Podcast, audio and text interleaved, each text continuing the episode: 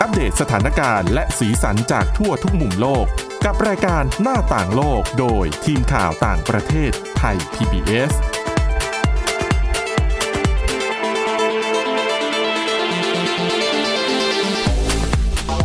สวัสดีค่ะคุณผู้ฟังนี่คือรายการหน้าต่างโลกนะคะ เราก็จะมีรวบรวมเรื่องราวข่าวสารในต่างประเทศรวมถึงบทความที่น่าสนใจมานำเสนอกันในรายการนี้ค่ะ สำหรับวันนี้ค่ะ พบกับคุณจารุพรโอภาสรัฐแล้วก็ดิฉันสวรักษ์จากวิวัฒนาคุณค่ะ สวัสดีค่ะอะก็วันนี้จะมาพูดถึงเรื่องของโอกาสในการรอดชีวิตนะคะจากเหตุการณ์อาคารถล่ม อันนี้ก็อาจจะสืบเนื่องไปถึงเหตุแผ่นดินไหวในตุรกีและซีเรียนะคะ ซึ่งเอ่อเขาบอกว่าจริง ๆ แล้วแผ่นดินไหว เฉพาะตัวแผ่นดินไหวอย่างเดียวเนี่ยไม่ได้ทำให้คนเสียชีวิตค่ะ แต่สาเหตุที่ทำให้คนเสียชีวิตเป็นจำนวนมากหลายหลายหมื่น คนในตุรกีในซีเรียเนี่ยนะคะ มันมาจากอาคารถล่มอืมนะคะ ซึ่งก็เลยทำให้มีบทวิเคราะห์ แล้วก็มีบทความออกมามากมายเกี่ยวกับการ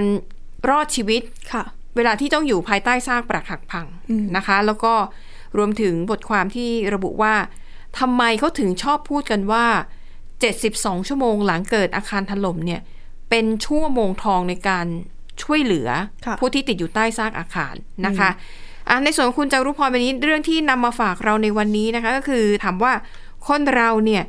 จะมีชีวิตอยู่ได้นานแค่ไหนถ้าหากว่าต้องติดอยู่ใต้ซากอาคารถล่มจริง ๆ ถ้าเกิดว่าให้ตีเป็นตัวเลขชั่วโมงไปเลยเนี่ย อาจจะไม่มีการตีมาได้อย่างแน่ชัดนะคะ เพราะว่าอย่างที่เราดูดูๆข่าวก็ อย่างบางคนเนี่ย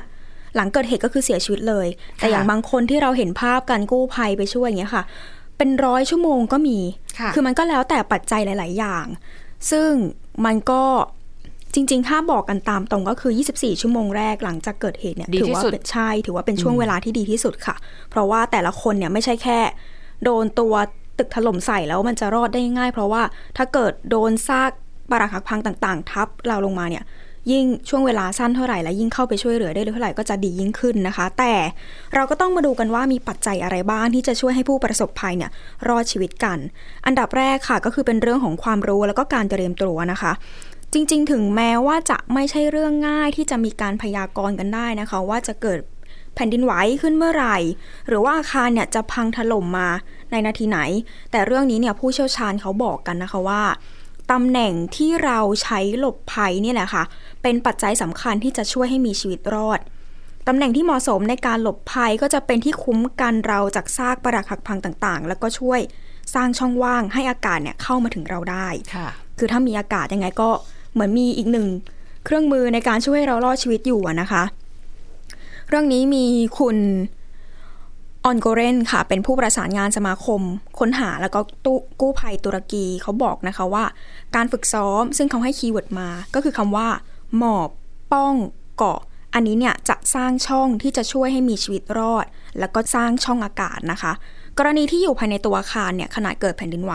เขาบอกว่าควรที่จะหมอบลงกับพื้น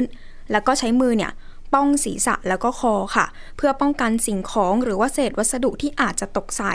หรือว่าหาที่กำบังแข็งแรง เช่น โต๊ะให้เราไปยึดแล้วก็เกาะไว้ให้แน่นนะคะ จนกว่าแรงสั่นสะเทือนจะหยุดลง แล้วจึงจะออกไปยังสถานที่ปลอดภัย ซึ่งเขาบอกด้วยนะคะว่าการศึกษาฝึกซ้อม แล้วก็ความรู้เกี่ยวกับมาตรการฉุกเฉินต่างๆเนี่ยเป็นสิ่งสำคัญ แต่ผู้คนเนี่ยไม่ค่อยจะสนใจ อถึงเวลาเกิดเหตุจริง ๆ ก็อาจจะทำให้ไม่สามารถตั้งตัวได้ทันนะนะคะ นี่ก็จะเป็นเครื่องชี้วัดนะคะ ว่าเราจะมีชีวิตรอดใต้ซากปรักหักพังได้นานแค่ไหน อีกคนหนึ่งค่ะเป็นเจ้าหน้าที่เทคนิคจากฝ่ายภาวะฉุกเฉินด้านสุขภาพขององค์การอนามัยโลก เขาก็เน้นย้ำถึงความสำคัญในเรื่องของการเตรียมตัวนะคะว่า การเข้ากำบังตัวในที่ปลอด ก็อย่างเช่น โต๊ะ ที่มั่นคงก็จะช่วยเพิ่มโอกาสการรอดชีวิตค่ะ แม้ว่าจะมีความไม่แน่นอน เพราะว่าเหตุฉุกเฉินแต่ละครั้งเนี่ยมันไม่เหมือนกันอยู่แล้ว แต่การค้นหาและกู้ภัยในขั้นต้นเนี่ยก็ต้องขึ้นอยู่กับศักยภาพการเตรียมความพร้อมของชุมชนในท้องถิ่นด้วยนะคะ ต่อมาค่ะ อีกปัจจัยหนึ่งก็คือในเรื่องของการเข้าถึงอากาศและก็น้ำคือการได้รับอากาศและน้ำเนี่ยถือว่าเป็นกุญแจสำคัญนะคะ ที่จะช่วยให้ผู้ที่ติดอยู่ใต้สร้างอาคารเนี่ยยังมีชีวิตรอด แต่นี่ก็ ต้องบอกก่อนว่าขึ้นอยู่กับระดับความรุนแรงของอาการบาดเจ็บด้วยนะคะ เพราะว่าการสูญเสียเลือดปริมาณมาก ก็ทำให้โอกาสรอด มีชีวิตไม่เกิน 24 ชั่วโมง อืมโดยผู้เชี่ยวชาญก็บอกนะคะว่าหากผู้รอดชีวิตไม่ได้รับบาดเจ็บสาหัส แล้วก็มีอากาศหายใจเพียงพอ สิ่งต่อไปก็คือการป้องกันไม่ให้ร่างกายของเราเนี่ยเกิดภาวะขาดน้ำซึ่งก็มีผู้เชี่ยวชาญข้ออธิบายนะคะว่าการขาดน้ำและออกซิเจนเนี่ยส่งผลอย่างยิ่งต่อการรอดชีวิตค่ะ ก็คือผู้ใหญ่ทุกคนเนี่ยจะสูญเสียน้ำในร่างกายวันละประมาณ 1.2 ลิตร ซึ่งก็เป็นผลมาจากการขับปัสสาวะ การหายใจออก ไอน้ำแล้วก็เหงื่อจากร่างกาย แต่ถ้าหากมีอาการป่วยหนัก ก็จะยิ่งสูญเสียน้ำในร่างกายได้ถึง 8 ลิตร หรือว่ามากกว่านั้นนะคะ ซึ่งถึงแม้ว่าคนเราเนี่ยจะสามารถชีวิตอยู่ มีชีวิตอยู่ได้โดย ไม่ได้ดื่มน้ำราวๆ3ถึง7 3ถึง7วันก็ตามนะคะ อีกปัจจัยหนึ่งก็จะเป็นในเรื่องของความรุนแรงในการใน ระดับการบาดเจ็บของเราค่ะ ก็คือถ้าหากคนเราได้รับบาดเจ็บที่ศีรษะ หรือว่าอาการบาดเจ็บรุนแรงอื่นๆ แล้วก็มีช่องอากาศให้หายใจอย่างจำกัด ก็จะยิ่งมีโอกาสน้อยค่ะ ที่จะรอดชีวิตไปจนถึงอีกวันหนึ่งหลังจากเกิดภัยพิบัติน่ะนะคะ ซึ่งเจ้าหน้าที่เทคนิคจากฝ่ายภาวะฉุกเฉิน ด้านสุขภาพขององค์การอนามัยโลกก็บอกนะคะว่าความสามารถในการประเมินระดับการบาดเจ็บของตัวเองเนี่ยถือว่าเป็นเรื่องสำคัญเหมือนกันค่ะ คนที่ได้รับบาดเจ็บที่กระดูกสันหลัง ศีรษะ หรือหน้าอก อาจไม่รอดชีวิต หากไม่ได้ถูกนำส่งโรงพยาบาล เพราะว่าการเสียเลือดกระดูกหัก หรือว่าการบาดเจ็บที่ช่องท้องเนี่ยทำให้มีโอกาสเสียชีวิตเพิ่มขึ้น นอกจากนี้อีกปัจจัยหนึ่งที่สำคัญก็คือ เรื่องของการรักษาจากแพทย์ภายหลังได้รับการช่วยเหลือแล้วนะคะ เพราะว่า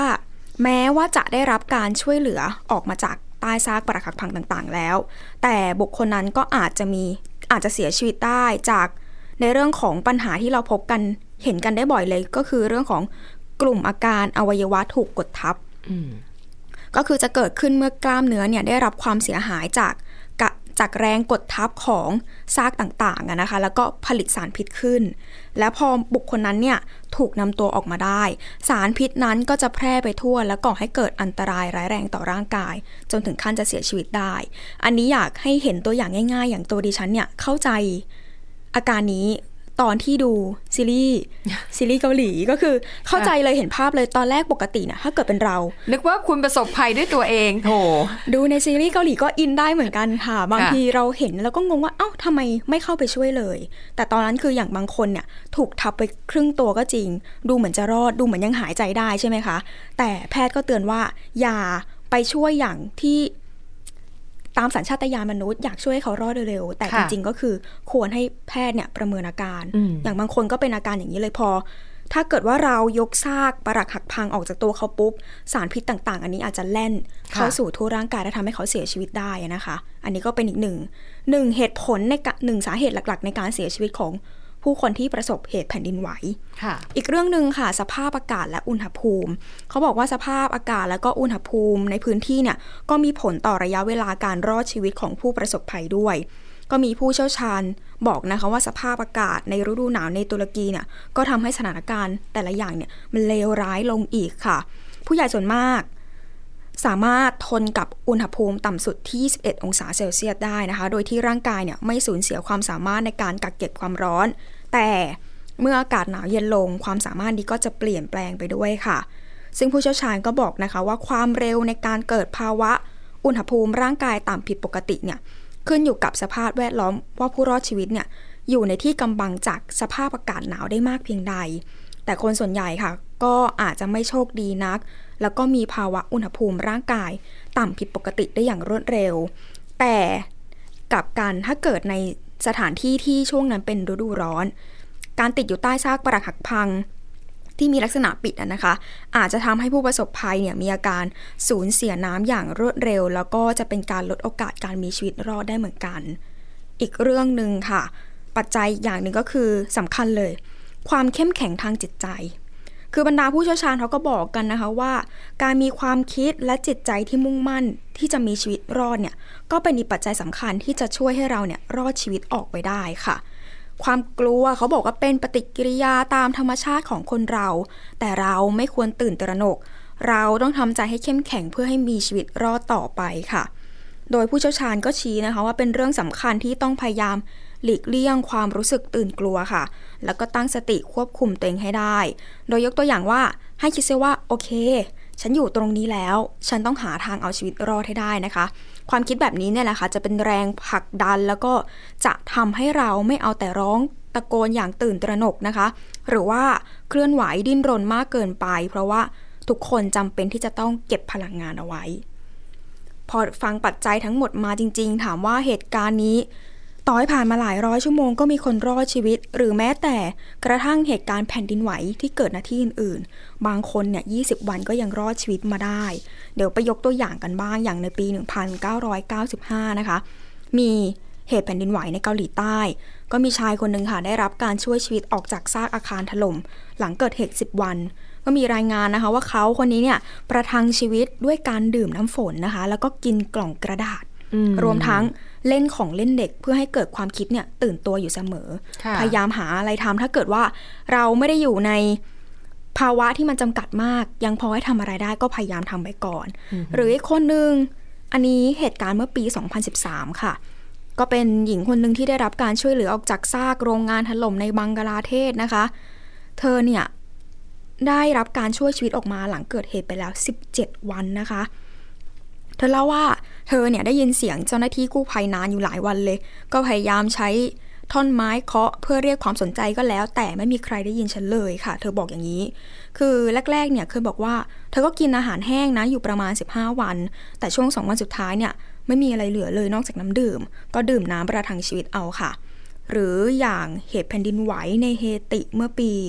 2010 ซึ่งตอนนั้นเนี่ยผู้เสียชีวิตก็ถือว่ามากที่สุดเป็นอันดับต้นๆของโลกเลยนะคะ ก็คือมีผู้เสียชีวิตประมาณ 220,000 คน คือมีคนหนึ่งเนี่ยรอดชีวิตหลังเกิดเหตุไปแล้ว 12 วัน เพราะว่าเขาเนี่ยไปติดอยู่ใต้ร้านค้าแห่งหนึ่ง อีกคนหนึ่งคนนี้น่าทึ่งกว่า ยังรอดมาได้หลังจากเกิดเหตุแผ่นดินไหวไปแล้ว 27 วันนะคะ แต่นี้เขาไม่ได้ออกมาบอกเล่าประสบการณ์ว่าทำยังไงให้ตัวเองยังสามารถอยู่รอดมาได้แบบ แทบจะเกือบเดือนหนึ่งอะนะคะ หรืออีกเรื่องหนึ่งก็คือปี 2005 ก็มีหญิงวัย 40 ปีคนหนึ่งค่ะ ก็ได้รับการช่วยเหลือออกมาจากห้องครัวที่พังถล่มในบ้านของเธอเอง ซึ่งตอนได้รับการช่วยเหลือออกมาเนี่ยเขาบอกว่าหญิงคนนี้เนี่ยก็มีอาการกล้ามเนื้อหดเกร็งแล้วก็อ่อนแรงจนแทบจะเดินไม่ได้ ซึ่งในตอนนั้นเนี่ยลูกพี่ลูกน้องของหญิงวัย40 ปีคนนี้ก็บอกนะคะว่าตอนแรกเนี่ยคิดว่าเธอตายไปแล้วล่ะ แต่ เธอก็ลืมตาขึ้นมาได้ขณะที่ทุกคนเนี่ยกำลังช่วยกันดึงร่างของเธอออกมาจากซากปรักหักพัง เพราะฉะนั้นปัจจัยหลาย ๆ อย่างก็เป็นตัวประกอบที่ทำให้แต่ละคนมีชีวิตรอดแตกต่างกันไปอะนะคะ ค่ะอ่านั่นในเป็นในส่วนของคนที่ติดอยู่ในซากอาคารนะคะค่ะทีนี้เราไปดูในมุมของการทำงานของพวกทีมค้นหาและกู้ภัยกันบ้างอืมเอ่อทุกครั้งที่เกิดแผ่นดินไหวเนี่ยนะคะ หรือว่าเหตุภัยพิบัติอะไรก็แล้วแต่ที่ทำให้เกิดอาคารถล่มค่ะ อาจจะเช่นเหตุระเบิดอืมนะคะ หรือว่าอะไรอาคารก่อสร้างไม่ได้มาตรฐานแล้วก็พังถล่มลงมาเองแบบเนี้ยค่ะมักจะมีคำพูดหนึ่งปรากฏอยู่ในข่าวเสมอ นั่นก็คือบอกว่า 72 ชั่วโมงแรกเนี่ย ถือว่าเป็น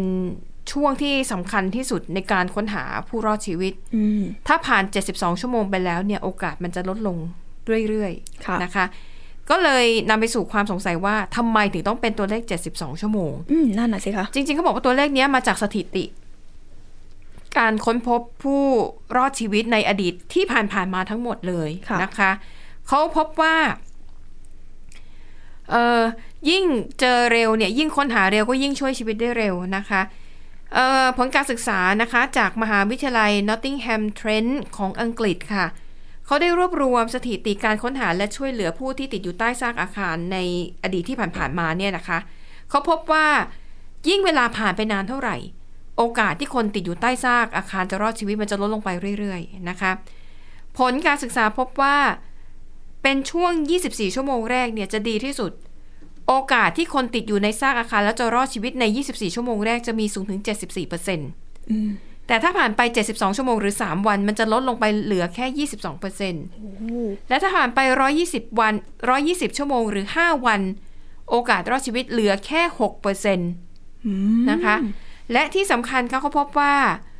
90%ของคนที่ได้รับการช่วยเหลือออกมาจากซากอาคารเนี่ย คือคนที่ได้รับการช่วยเหลือออกมาใน 72 ชั่วโมงแรก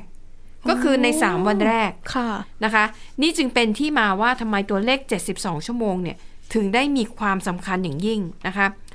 อ่านอกจากนี้ค่ะไปดูในส่วนของเจ้าหน้าที่ค้นหาและกู้ภัยกันบ้าง อย่างถ้าเป็นเหตุอาคารถล่มหลังเดียวหรือว่าไม่กี่หลังเนี่ยค่ะจำนวนเจ้าหน้าที่กู้ภัยอาจจะมีมากพอที่จะเข้าไปช่วยกันค้นหาในตึกนั้นๆใช่ไหมคะค่ะ แต่ถ้าเป็นอย่างกรณีของตุรกีกับซีเรียเนี่ยอื้อหือคือทีมกู้ภัยน้อยกว่า เพราะว่าล่าสุดเนี่ยมีรายงานว่าอาคารถล่มลงมา คือเป็นแสนหลังเลยนะโอ้โหนะคะ ดังนั้นเนี่ยทีมกู้ภัยเนี่ยต่อให้ระดมมาจากทั่วโลกก็อาจจะมาไม่ทันค่ะแล้วก็จำนวนไม่พอออืมดังนั้นเนี่ยทีมกู้ภัยเขาต้องมีหลักการประเมินว่า จะวางแผนการทำงานอย่างไรให้มันเกิดประสิทธิภาพสูงสุดอืมข้อแรกค่ะ จะประเมินจากสภาพอาคาร ว่าอาคารไหนที่ควรจะเข้าไปทำการค้นหาหนึ่งคือเขาบอกว่าดูการถล่ม ถ้าเป็นการถล่มแบบพังราบนะ ไม่เหลือโครงสร้างเลย โอกาสที่จะพบผู้รอดชีวิตจะน้อยอืมนะคะสองถ้าเป็นอาคารที่ถล่มลงมาบางส่วน หรือถล่มแต่ว่าโครงสร้างอาคารเนี่ย มันยังอยู่ มันยังดูแล้วมันยังมีช่องว่างค่ะ ถ้าเป็นการถล่มแบบนี้โอกาสที่จะพบผู้รอดชีวิตยังมีสูง เนื่องจากว่ามันอ๋อมีช่องว่างในอาคาร เหมือนที่ดิฉันบอกไปยิ่งค่ะถ้ามีช่องว่างคนไปหลบกันได้เนี่ยอืมก็คือมีโอกาสที่รอดชีวิตอยู่แล้วถูอะกค่ะต้องนะคะ ดังนั้นถ้าหากว่าอะด้วยเวลาที่มีจำกัดบุคลากรที่มีจำกัด ถ้าเขาต้องเลือกเนี่ยอืมอาจจะต้องเลือกโอกาส ต้องเลือกอาคารที่มีโอกาสพบผู้รอดชีวิตสูงกว่าอืมนะคะ ข้อต่อมาค่ะอะถ้าเลือกได้แล้วว่าจะค้นหาในจุดไหน สิ่งสำคัญต่อมาคือ ทำอย่างไรถึงจะรู้ว่าผู้ที่รอดชีวิตมันติดอยู่จุดไหนของซากอาคาร อืมค่ะ ถ้าเป็นกรณีของผู้รอดชีวิตที่ยังมีเรี่ยวแรงอยู่ ยังตะโกนได้ค่ะ ส่งเสียงร้องอืมหรืออาจจะมีอะไรอยู่ใกล้ตัวมีเคาะเคาะเอาเคาะหม้อหายอะไรที่มันแบบเคาะแล้วเกิดเสียงดังค่ะ อันนั้นเจ้าหน้าที่ก็ง่ายหน่อยอ่าใช่ค่ะก็คือใช้วิธีฟังเสียงเอา แล้วก็ค้นไปตามหาเสียงอะนะอืม ค้นหาตามเสียงที่ได้ยินนะคะแต่ถ้าเป็นกรณีของคนที่ไม่มีแรงหรืออาจจะถูกชิ้นส่วนอาคารทับทับแล้วอยู่ใช่ไม่มีพูดมือช่วยพูดไม่ได้ค่ะไม่มีเออมือไม้อะไรไม่สามารถที่จะทำให้เกิดเสียงได้เนี่ยนะคะ ถ้าเป็นกรณีแบบนี้เนี่ย ทีมกู้ภัยที่มีความเชี่ยวชาญเขาจะมีอุปกรณ์ช่วยนะคะค่ะอุปกรณ์ที่ว่าก็ยกตัวอย่างเช่น เครื่องวัดเสียงอัลตราโซนิกก็บอกว่าเครื่องนี้นะคะ วัดได้แม้กระทั่งเสียงลมหายใจแบบรวยรินน่ะคือคนแบบ คือแทบจะหายใจไม่ออกอืมแต่มันยังมีเสียงเบาค่ะๆอยู่เครื่องเนี้ยวัดได้นะคะ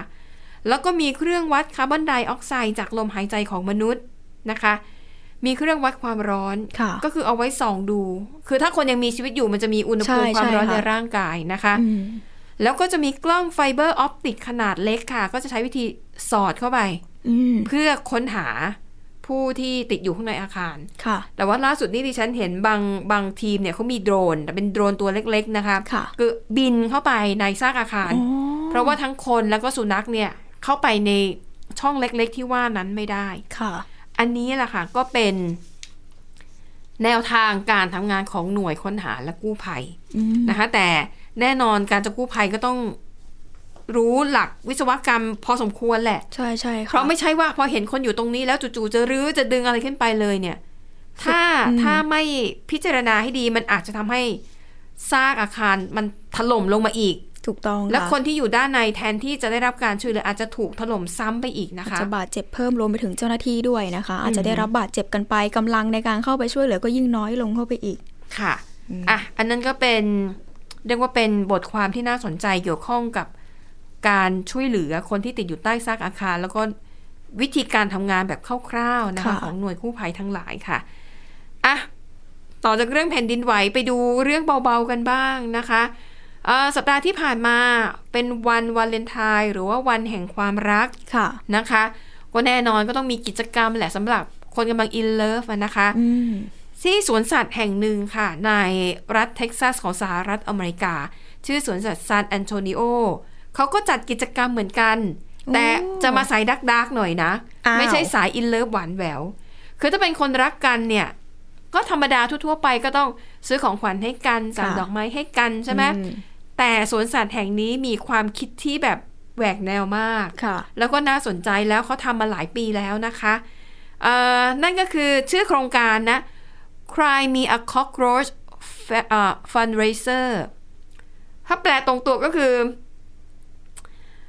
ถ้าแปลตรงตัวมันจะไม่มีความหมายยังไงนะ Cry Me ร้องไห้เพื่อฉันสิเจ้าแมลงสาบนี่เหรอ ก็คือโครงการนี้นะคะ เขาจะเปิดโอกาสให้ประชาชนทั่วไปค่ะ เข้าร่วมในโครงการนี้ ซึ่งทางสวนสัตว์เนี่ย จะอนุญาตให้ผู้ที่สนใจเนี่ยนะคะ ก็คือจ่ายเงินจำนวนหนึ่งค่ะ แล้วก็เอาชื่อของแฟนเก่า ไปตั้งเป็นชื่อของอาหารที่จะป้อนให้กับสัตว์ในสวนสัตว์ อาหารของสัตว์ที่ว่าก็มีทั้งพวกผักผลไม้แมลงสาบแมลงสาบก็จะเป็นสัตว์อาหารของสัตว์บางชนิดในสวนสัตว์อ่าค่ะนะคะแล้วก็พวกสัตว์เลื้อยคลานทั้งหลายอะไรแบบเนี้ยนะคะโอ้สนนราคาก็มีต่ำสุดเนี่ยเริ่มที่ 5 ดอลลาร์ ก็คือประมาณ 170 บาทค่ะ นะคะ แล้วก็ 10 ดอลลาร์ก็ประมาณ 300 กว่าบาท แล้วก็ 25 ดอลลาร์ก็คือเกือบเกือบ900 นะคะเขาบอกว่าสิ่งที่คุณจะได้คืออะไรบ้างอะในส่วนเบื้องต้นสมมุติดิฉันสนใจบริการนี้ดิฉันสั่งค่ะไปเลย บริจาคไป10ดอลลาร์สหรัฐอะสมมติแฟนเก่าฉันชื่อสมศักดิ์ดิฉันตั้งชื่อว่าอะใส่ชื่อสมศักดิ์ไปในแครอทค่ะเอาเอาแครอทให้กวางกินแล้วกันสมมติ เจ้าหน้าที่เขาก็จะถ่ายภาพไอ้แครอทแล้วเขาก็จะมีการแบบ อาจจะสลักชื่อหรือเขียนป้ายชื่ออะไรเนี่ยค่ะว่าค่ะแครอทตัวเนี้ยมันชื่อสมศักดิ์นะอืมแล้วก็เอาสมศักดิ์เนี่ยไปป้อนให้กวาง เขาก็จะถ่ายเป็นคลิปวิดีโอมาให้ แล้วก็จะเป็นการ์ดวันวาเลนไทน์นะคะ ขอบคุณเราขอบคุณดิฉันค่ะในฐานะผู้ที่สนับสนุนแล้วก็คือมอบเงินให้กับทางสวนสัตว์10ดอลลาร์อะทีนี้ในส่วนของคุณสมศักดิ์คุณสมศักดิ์ก็จะได้รับของขวัญเหมือนกัน ทางสวนสัตว์ก็จะส่งให้นะ จะส่งเป็นการ์ดวาเลนไทน์เหมือนกัน แจ้งให้คุณสมศักดิ์ทราบว่า ชื่อของคุณนั้นได้ถูกตั้งให้กับแครอทหัวนี้ แล้วก็ป้อนให้กับสัตว์ตัวนี้ อะไรแบบเนี้ยอ๋อเหมือนกับเอาให้แบบเจ็บใจเล่นอะไรคืออย่างเงี้ย เปลี่ยนความแค้นของเราให้ค่ะ กลายเป็นการทำบุญ ใช่ แล้วก็เอากลับไปตอกหน้าแฟนเก่าก็ได้ใช่นะคะ อ๋อซึ่งจริง ๆ ในข่าวเนี่ยเขาบอกว่าสัตว์ยอดฮิตเนี่ยคือแมลงสาบนะ ที่ เขานิยมตั้งชื่อ แต่ที่ฉันยังหาไม่เจอนะว่าสัตว์ตัวไหนที่มันกินแมลงสาบเป็นอาหารนะคะ ก็เป็นไอเดียดีๆ นะ เพราะว่าหนึ่งยังไงเนี่ยสวนสัตว์ก็ต้องป้อนอาหารให้กับสัตว์อยู่แล้วถูกอะไหมใช่ค่ะใช่ค่ะ ต้นทุนไม่ได้เพิ่ม อืมเพียงแต่ว่าเออมันก็เป็นไอเดียเป็นความคิดสร้างสรรค์ แล้วก็มันก็กระตุ้นให้คนแบบบริจาคเงินให้กับสวนสัตว์มากขึ้นด้วยใช่ค่ะเพราะว่าสนนราคาเท่าไหร่ร้อยเจ็ดสิบาทสามร้อยกว่าบาทแปดร้อยกว่าบาทสำหรับบางคนเนี่ย มันก็ไม่ได้ไม่ได้มากมาย อืมอย่างแปดร้อยกว่าบาทเนี่ยซื้อดอกไม้ช่อหนึ่งวันวาเลนไทน์บางทียังไม่ได้โอ้เลยใช่นะใช่ค่ะนะคะสู้เอาไปบริจาคเข้าร่วมในโครงการนี้ดีกว่าเขาเรียกว่าเจ็บเจ็บแสบแสบๆนะดิคะฉันชอบนะเขาบอกว่าอย่างปีที่แล้วนะคะ ชื่อยอดฮิต ชื่อแฟนเก่ายอดฮิตอ่าที่เข้าค่ะร่วมในโครงการเนี้ยคือเจคอบกับซาร่าโอ้ส่วนของปีนี้นะคะ ปี66เนี่ยนะคะเขาบอกว่าชื่อยอดฮิตเนี่ยมีอยู่3ชื่อนะคะค่ะชื่อแซคค่ะนะคะ ชื่อเรย์ค่ะแล้วก็อดัมค่ะโอ้ เขาบอกว่าเป็นชื่อแฟนเก่าที่ที่ถูกนำเข้าร่วมโครงการเนี้ยมากที่สุดของปีนี้โอ้แต่แน่นอนปีนี้ไม่ทันแล้ววาเลนไทน์ผ่านพ้นไปแล้วปีค่ะหน้า